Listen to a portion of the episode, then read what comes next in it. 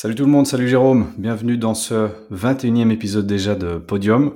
Aujourd'hui, épisode assez spécial, on va sortir un peu de ce qu'on a l'habitude de faire, on est souvent dans euh, Google, Google, Google et puis euh, réseaux sociaux. Là, on va parler de sujets un petit peu différents aujourd'hui, toujours dans l'actualité digitale, mais on sort un petit peu de ce qu'on a l'habitude de faire. Salut Jérôme, de quoi est-ce qu'on va parler aujourd'hui?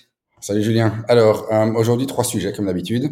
le premier sera sur une news qui nous vient des États-Unis, où la FCC demande à Apple et à Google de retirer TikTok de l'App Store.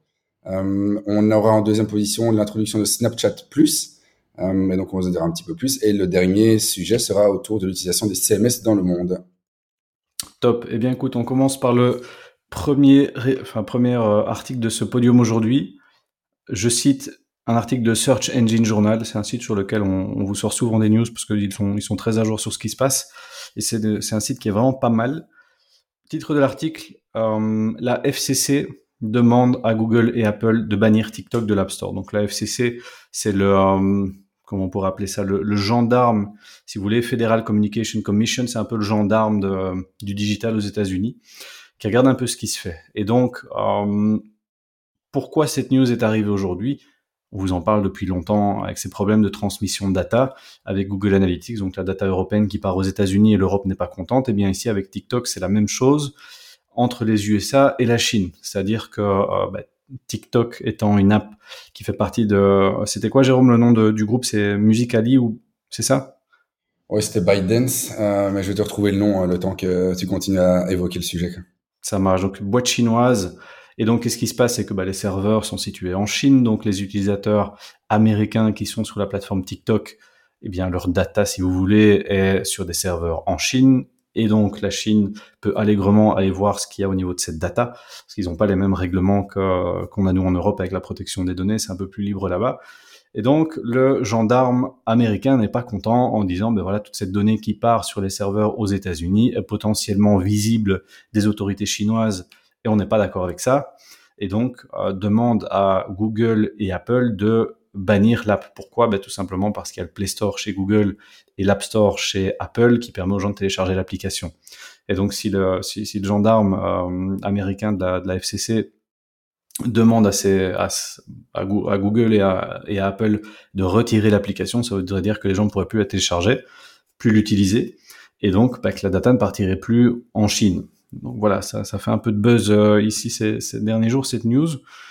Qu'est-ce que ça va donner? On ne sait pas encore trop. Euh, Est-ce que ça va être euh, vraiment d'application? On ne sait pas encore trop. Au vu de l'utilisation massive de la plateforme, ça me paraît un peu fou que Google et Apple acceptent. Après, on ne sait jamais. Voilà, vous savez, hein, ça bouge beaucoup ces derniers temps dans, le digital, notamment au niveau de la privacy. Euh, voilà, la, relation entre les États-Unis et la Chine n'a jamais été extrêmement, extrêmement bonne pour certaines choses. Donc voilà, est-ce que ça va être euh, vraiment euh, banni ou pas On ne sait pas encore. Est-ce que ça va vraiment être retiré des App On ne sait pas encore. Pour le moment, c'est toujours disponible. voilà, est-ce qu'il y a des accords qui vont être trouvés entre les États et compagnie On n'en sait pas encore trop. Donc c'est un peu, voilà, on vous, on vous, livre la news comme, comme nous on la reçoit ici voilà, le gendarme américain n'est pas d'accord que la Chine puisse accéder aux données des, aux données des utilisateurs. Voilà, comme, euh, comme l'Europe n'est pas d'accord que les États-Unis accèdent aux données des utilisateurs quand ils utilisent Analytics. C'est exactement la même chose. Donc je sais pas trop ce que tu en penses, Jérôme. Est-ce que tu penses vraiment que euh, ils vont faire délister l'app des, des, stores? Ça, me paraît quand même gros, mais bon, sait-on jamais. Qu'est-ce que toi t'en, penses? Ouais, donc j'ai trouvé la réponse. Hein, C'était Biden, qui est le, le propriétaire de, de, TikTok et de l'autre application euh, en Chine. Euh, par contre, sauf si je me trompe, euh, Trump avait quand même déjà mis un bon coup de, dans la fourmilière euh, à l'époque. Euh, et donc, j'avais en tête, et tu corriges-moi nouveau si je me trompe, que on avait déjà une version américanisée de, de, TikTok qui existait, justement par rapport à ce problème. Mais de ce que j'ai l'impression d'entendre dans ton article, on en revient au même, euh, au même nœud, au même, au même sujet. Donc, est-ce que des choses n'ont pas été mises en place? Euh, Est-ce que c'est encore autre chose dont il est question? Mais ici, effectivement, il y a ce problème. Et le, problème de fond, je pense, et c'est ce qu'on voit effectivement de plus en plus, c'est les transferts de données, voir qui accède à quoi et qu'est-ce qu'on peut faire effectivement avec ces données. Ouais, difficile à dire. J'ai pas la, j'ai pas la réponse. C'est vrai qu'il y avait eu des discussions au moment de, au moment de Trump. Donc, voilà, on a, on attend, on est en, en stand-by comme vous. Et dès qu'on en, dès qu'on en sait plus, dès qu'on a des news, eh bien, on vous tient, on, on vous tient au courant. voilà, en général, quand ce sont des, énormes boîtes comme celle-là, ils arrivent à trouver des accords, ils arrivent à s'arranger entre eux.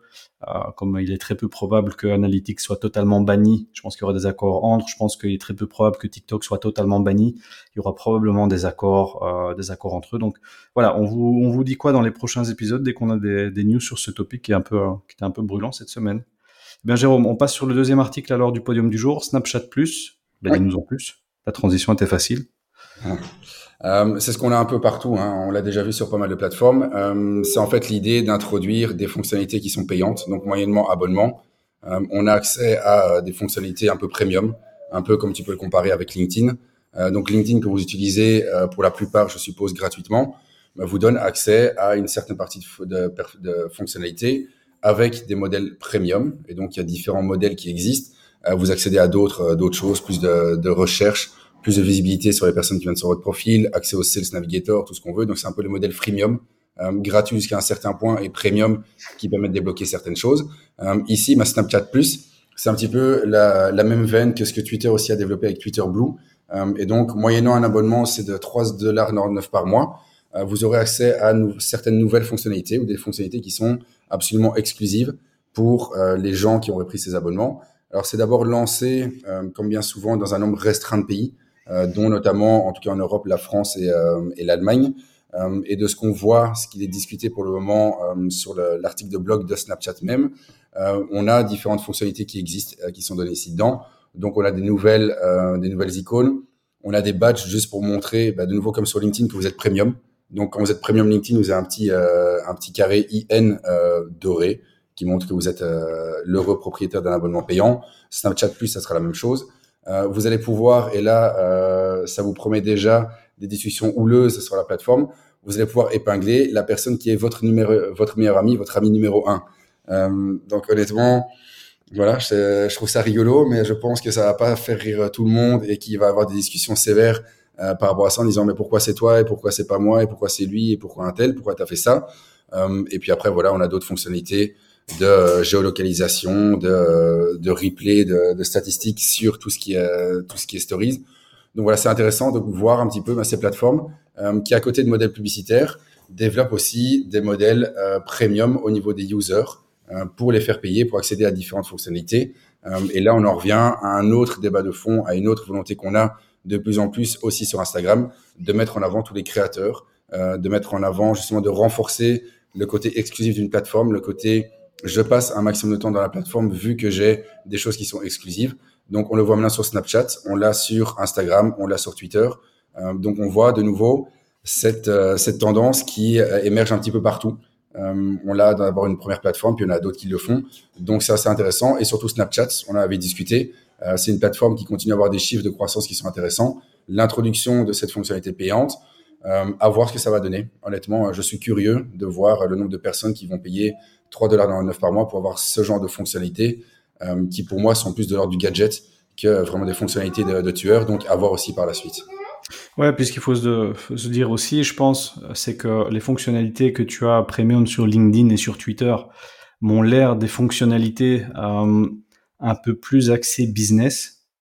Notamment sur LinkedIn, Twitter, je, je connais pas assez Twitter Blue pour, euh, pouvoir le dire, mais tu, enfin, tu nous le diras juste après. J'ai l'impression que c'est un peu plus des fonctionnalités axées business. Tandis qu'ici sur Snapchat, j'ai plus l'impression que c'est des fonctionnalités euh, ciblées utilisateur final. Ben voilà, mon top meilleur ami, euh, la géolocalisation de mes amis et compagnie, ça m'a l'air pas du tout un truc business, mais plus un truc euh, pour interagir d'une manière un peu différente avec, la, avec ses amis, entre guillemets. Donc euh, c'est là où je vois un peu la, la, différence. Et effectivement, comme toi, je suis curieux de voir si dans un cadre non business, est-ce que les gens vont payer 3 ou 4 euros par mois pour avoir ces fonctionnalités? Est-ce que ça amène vraiment quelque chose en plus à l'expérience? Euh, voilà, je n'en suis pas convaincu personnellement, mais on verra, on peut être surpris. Oui, c'est ça. Euh, ici, l'idée, qu'il y avait sur les autres plateformes, c'était vraiment te donner accès à un contenu qui était exclusif. Euh, donc, le contenu était mis en avant. Or, ici, c'est plutôt, je sais pas, des gadgets qui sont mis en avant. Toi, c'est euh, des statistiques sur des stories. Certes, c'est intéressant, mais c'est pas, je pense, la, la, chose, la fonctionnalité de, de, killer que tu peux avoir. Euh, par contre, te dire, toi qui es sur la plateforme, t'aimes bien une personne, un créateur de contenu, en t'abonnant, ben, tu as accès à des, articles que personne d'autre euh, ne pourrait avoir. Je pense que c'est une différence fondamentale entre les deux. Donc, avoir l'évolution euh, de la chose. Ici dedans, effectivement, comme tu le dis, payer 3 dollars pour avoir ça, euh, je suis curieux. Euh, J'attends de voir effectivement le, le fait qu'il peut-être d'autres d'autres fonctionnalités vont être introduites par la suite. Euh, Twitter Blue est beaucoup plus axé sur la partie content. Instagram est plus sur la partie content, là où Snapchat est plus sur le côté fonctionnalité. Euh, donc c'est autre chose dans ce qui est payant. Mais de nouveau, à voir. C'est euh, par contre intéressant de voir effectivement la logique d'introduire des fonctionnalités payantes au niveau des utilisateurs euh, et de voir de quelle manière ces choses-là vont évoluer. Est-ce que Facebook va le faire aussi un moment ou l'autre euh, À voir par la suite. C'est ça, c'est ça, vraiment évolution des tendances et de la, et finalement comment ces plateformes essayent de tirer encore plus de leur plateforme. Euh, ouais, tendance. On verra si ça se, si ça se confirme. On vous tient aussi au courant dans les, dans les prochaines semaines. Ben, en parlant de tendance, ça me permet de, d'obliquer sur le dernier article du jour. Article quiz pour toi, Jérôme. C'est un article qui va parler des CMS. Et, donc, quels sont les top CMS en 2022 pour rappeler euh, ce qu'est un CMS. Quand un, CMS, c'est une base de site web préfaite, si vous voulez, que vous pouvez plus facilement gérer vous-même en tant qu'utilisateur lambda. Euh, quand vous faites un site web, vous avez deux solutions. Soit vous passez par un développeur et qui, qui fait de la première virgule au dernier point, tout en code, ou bien alors euh, quelqu'un qui passe par ce qu'on appelle un CMS, euh, par exemple WordPress, dans, lequel bah, voilà, on a une base qui existe, dans lequel on va venir greffer du design et on va venir greffer du contenu qui est beaucoup plus accessible. Et donc, euh, comme vous le savez, il y a plein de CMS différents qui existent. Et donc, le, but aujourd'hui de cet article, c'est de voir un peu au niveau mondial bah, quels sont les, CMS les, plus et les moins utilisés. Ça pourra aussi vous donner des insights si vous pensez à changer de site, de, vous dire, bah, tiens, j'aimerais me diriger vers, tel ou tel. Donc, Jérôme, d'après toi, quel est le top 3 des CMS en, 2022 Donc quand je dis le top 3, c'est quels sont les, CMS qui sont les plus utilisés dans le monde? Euh, bah, Je dirais le 1, tu l'as dit tantôt, ça va être WordPress. Sauf si j'ai une immense bêtise, mais euh, j'ai l'impression qu'il est dedans. On doit avoir du Drupal. Euh, dis-moi si je me trompe. Et le troisième, je dirais Joomla ou, ou peut-être un... Mais honnêtement, j'en sais absolument rien. Ça fait trop longtemps que j'ai plus fait d'ajout dans le CMS. Yes, bah t'es bon sur le premier. WordPress est effectivement le, le leader. Il représente aujourd'hui euh, 64% de market share euh, sur, le, sur, le marché des CMS. Donc c'est vraiment, euh, vraiment lourd. C'est vraiment le, le, leader top, euh, top 1. Alors en deuxième et troisième position, c'est pas Joomla et Drupal. Eux viennent un peu plus bas. En deuxième position, tu as Shopify, qui euh, au niveau de l'e-commerce a vraiment boomé. Euh, donc Shopify, lui, représente 6% et demi. Donc tu vois quand même le gap entre WordPress qui est à 65 et à Shopify qui est à 6,5. WordPress est top leader dans le monde, incontesté. Ça veut pas dire que c'est le meilleur. il y a beaucoup de détracteurs, ils n'ont pas toujours tort, mais ça veut dire que c'est quand même une plateforme qui est énormément utilisée. Et le troisième, c'est Wix. Donc Wix, vous avez probablement déjà vu les pubs partout, euh, qui vous permet de créer un site très facilement en 2-3 clics. Eh bien Wix a quand même réussi à se faire sa, place dans le top 3. Euh, avec à peu près 3,5%. Donc il n'est pas nécessairement très très loin de Shopify, mais les deux sont, sont, sont très très loin d'un WordPress. Et quand tu prends la totalité des parts de marché de WordPress, 65%, ben c'est plus que tous les autres CMS mis bout à bout, donc ça, ça reste énorme. Ce qui est intéressant de mentionner aussi, euh, ben je vais continuer le top 10, hein, comme ça on les a aussi. Donc en quatrième, c'est Squarespace, je sais pas si tu connais.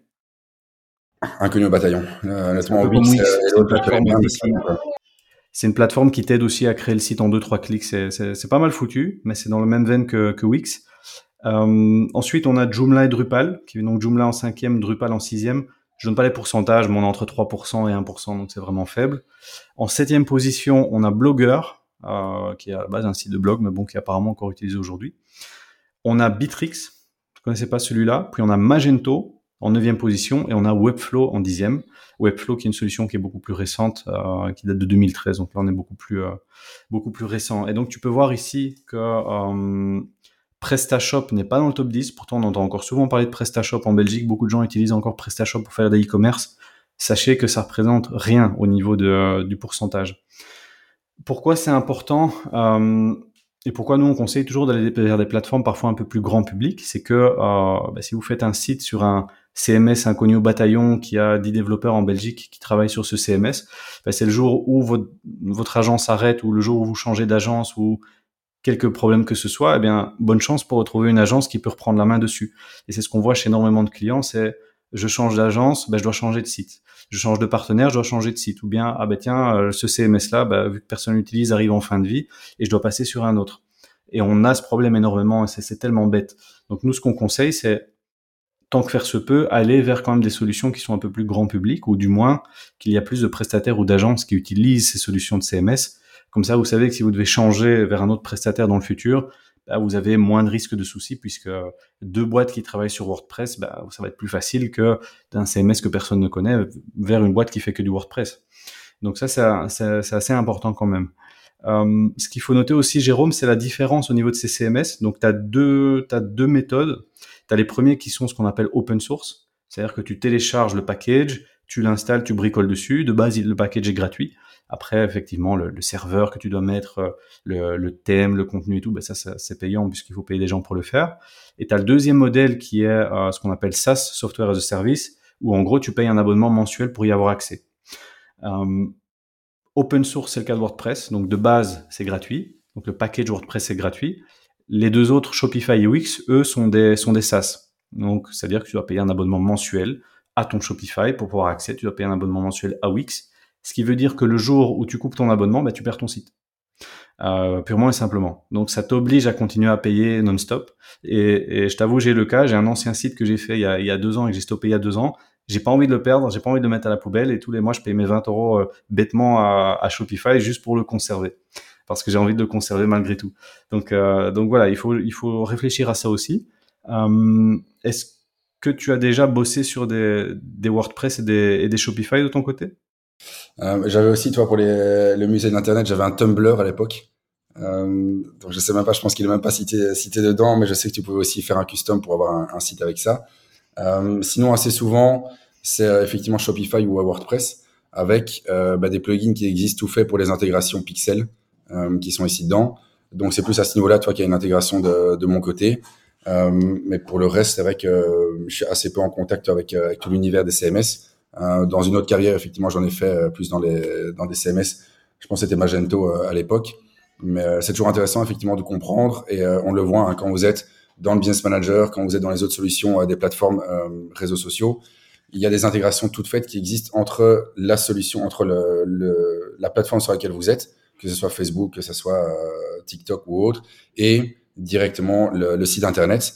Et donc, il y a des intégrations qui, euh, qui sont faites et qui permettent effectivement de faciliter l'implémentation euh, d'une conversion API, l'implémentation d'un pixel. Donc voilà, tout est déjà prévu ici dedans. mais effectivement, ton point, euh, est intéressant de se dire autant aller vers des choses qui sont euh, pérennes, qui sont installées, plutôt que d'aller vers euh, un nouveau un nouvel acteur qui rentre sur le marché, qui représente effectivement très peu de développement. Donc, ce qui est intéressant aussi, c'est de voir de quelle manière les CMS sur lesquels vous êtes continuent à se développer, sont au, au, goût du jour par rapport à tout ce qui peut se passer en termes de technologie et tout ça, plutôt que d'avoir quelque chose bah, qui, est, qui est vite obsolète et sur lequel il n'y a aucun développement. Donc, c'est quand même important d'en tenir compte aussi par la suite. Oui, puisqu'on dit ici, c'est, c'est, pas nécessairement aller vers un CMS parce qu'il est gros et que beaucoup de gens l'utilisent non plus. Je pense qu'il y a plein de petites solutions qui arrivent qui sont beaucoup plus light, beaucoup plus dynamiques et beaucoup plus fonctionnelles qu'un WordPress ou un Shopify. Mais il n'y a pas que ça. Il y a aussi toute la, partie derrière que ça, un site doit être évolutif et si c'est pour tous les trois ans de devoir euh, réinventer la roue, c'est, euh, c'est totalement bête. Et c'est intéressant ce que tu disais par rapport à la, à la mesure et au tracking pour nous dans le digital marketing, c'est qu'effectivement, sur un Shopify, tu as une intégration native donc tu n'as même pas besoin d'ajouter des plugins, c'est-à-dire que tu vas coller ton code analytics ou ton code de Facebook Pixel et ça va te faire ton tracking e-commerce, donc les vues de page produit, les ajouts au panier, les checkout et les purchases de manière automatique et plutôt bien foutu d'ailleurs. Donc ça, j'étais, euh, moi, j'étais agréablement surpris d'un Shopify. Pour nous qui sommes habitués à toujours tout faire manuellement avec des Google Tag Manager, des data layers compliqués et compagnie, mais je trouvais que Shopify était, euh, était assez bien foutu. Et effectivement, sur WordPress, nous on utilise un, petit plugin pour ceux qui, qui veulent savoir qui s'appelle Pixel My Site on n'est pas affilié chez eux, mais je trouve que vraiment c'est un plugin qui est, qui est, bah voilà, comme tu disais, un freemium. Donc tu as une partie des choses qui sont gratuites. Et puis si tu veux plus de fonctionnalités, c'est payant. Même pour les fonctions de base, c'est gratuit. Et ce, ce petit plugin Pixel My Site fonctionne super bien. Euh, au niveau des WordPress, il est calé sur tous les événements WordPress et donc bah, tout ce qui se passe dans WordPress, on peut le retrouver dans Analytics et dans, dans, Facebook. Donc ça, il fonctionne top. Et comme tu le dis, ça permet aussi maintenant de faire des intégrations avec euh, Facebook API et, Google Server to Server. Donc il y a vraiment des, des super choses qui sont faites. Donc euh, moi je suis assez positif sur WordPress et Shopify, c'est deux plateformes que j'aime bien, euh, sur lesquelles on bosse beaucoup. Les autres plateformes, je les connais un petit peu moins, mais pour avoir bossé sur quelques Joomla, quelques Drupal, quelques Squarespace, tu te retrouves toujours bloqué à un moment. Euh, je trouve ça moins moins dynamique qu'un Shopify et un WordPress. Donc voilà, après libre à vous de choisir. Le... Il, y a, il y a des pour et des contre en fonction de votre type de site. Mais voilà, s'il y a une chose à retenir, c'est que WordPress c'est leader. Au niveau du e-commerce, tu as Shopify derrière. Quand vous travaillez avec des agences, bah, essayez toujours de voir s'ils bossent pas avec un CMS qui est quand même grand public et pas un petit CMS euh, que, peu de gens travaillent avec parce que vous courez des risques derrière. Donc voilà, Jérôme, je pense que c'était un, épisode un peu différent avec des sujets un peu plus un peu plus légers que, que pure Google, mais je pense que c'est assez intéressant pour tout le monde puisque sujet site web, ça revient beaucoup beaucoup beaucoup parce que ça impacte le SEO, ça impacte les résultats des campagnes, donc euh, très intéressant aussi. Fin de cet épisode, épisode 21. On se retrouve la semaine prochaine pour le 22. Comme on vous a dit la, semaine passée, on est en train de préparer les prochains lives. On vous tient au courant des sujets, on vous tient au courant des dates et on se retrouve, euh, on se retrouve la semaine prochaine. Salut Jérôme. Ciao, salut Julien.